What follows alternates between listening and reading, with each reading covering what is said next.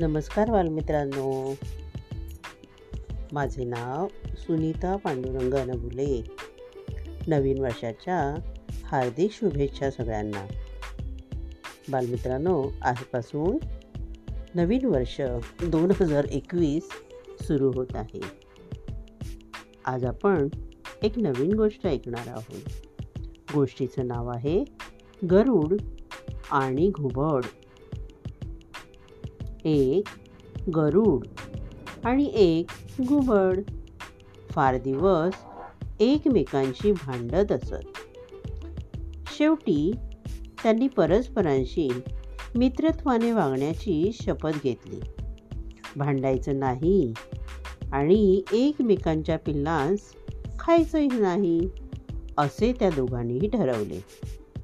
घुबड गरुडास म्हणाला गड्या पण माझी पिल्ले कशी असतात? ते तुला ठाऊक आहे ना?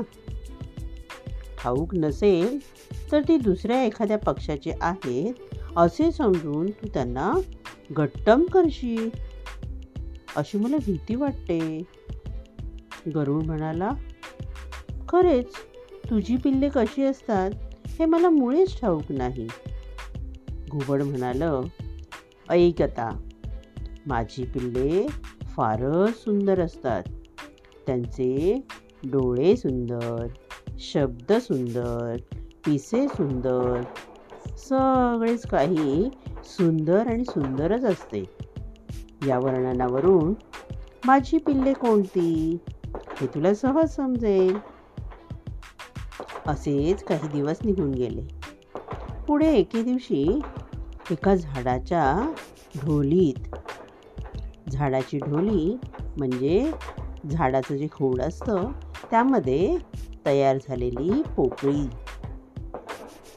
गरुडास त्या ढोलीमध्ये घुबडाची पिल्ले सापडली त्यांच्याकडे पाहून तो म्हणाला शी किती घाणेरडी कंटाळवाणी आणि कुरूप पिल्ले आहेत ही. आपली पिल्ले फार सुंदर असतात. असं घुबडाने सांगितलं आहे.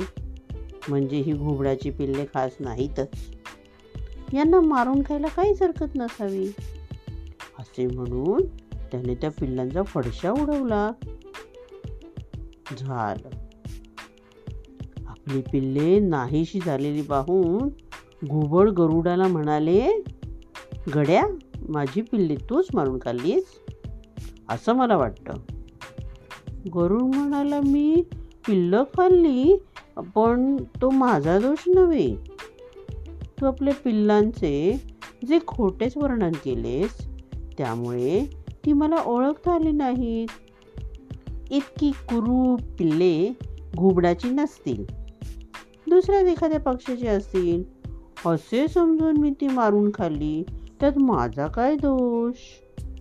माझा काही अपराध आहे का? तात्पर्य स्वतः संबंधीची खरी माहिती लपवून ठेवून भलतीच चुकीची खोटीनाटी माहिती सांगणारा मनुष्य शेवटी अशा तऱ्हेने संकटच आपल्यावर ओढवून घेतो. आवडली गोष्ट? नमस्ते.